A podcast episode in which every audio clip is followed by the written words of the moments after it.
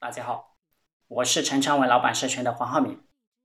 今天跟大家讲，自己的规则原则遭到破坏，人家就会趁虚而入，望战必亡。人生的可悲之处在于，一切都是交易，等价交换，但这是规律。人们都想活得梦幻些，确实，这个世界上有土豪、暴发户会对一个。本来不匹配的对象砸钱，这个对象可能就以为这是爱情，因为没有办法解释啊，就解释成爱情吧。当有人天天跟你谈爱情、感情的时候，其实就是用这种梦幻的、无法解释的现象。这些人通过这些莫名其妙的词语换取别人的生存物质，真金白银。当然，这个世界上这样的人足够多。确实可以用这种爱情、感情这些莫名其妙的词语换取他们的金钱。商人追求的是暴利，商人自己追求的是不被人暴利。这就是为什么这个社会上有些老板赚到钱了，他对异性没有经验，无限制的追捧溺爱，无限制的给钱，结果对方是一个不知道感恩。无限度索取的人，就以爱情的名义无限的索取。在这里，我奉劝各位，对待自己的财富要珍惜。赚钱不容易，都经历过最艰难的时候，一分一毫都不要乱给，不要乱花。会赚钱是本事，会保住钱才是智慧。基本的衣食住行保证好。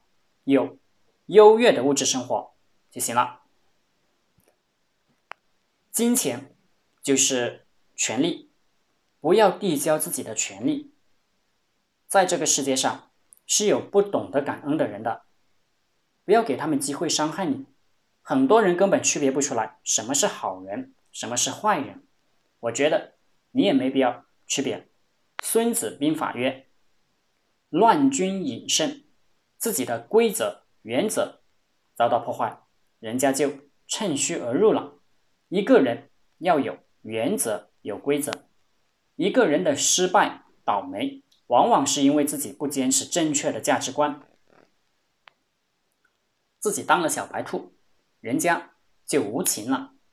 我们不攻击别人，并不代表我们不修筑防御工事。妄战必亡。希望各位有钱的老板引以为戒。我们没时间，也不想跟这种只知道索取、不知道感恩的人相处。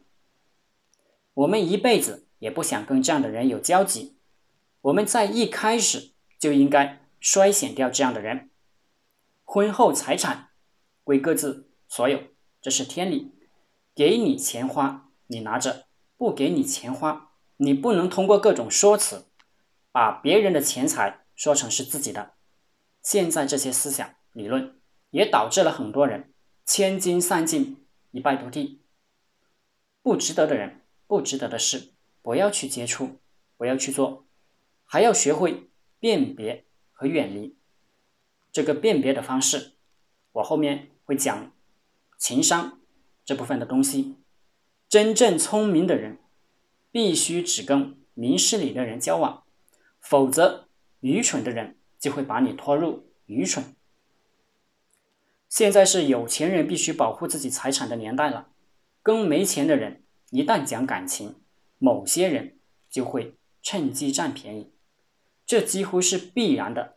所以，有财产的人一定要学会保护自己的财产。任何责任、负责任的这个财商教育，都有专门的一堂课，保护财产。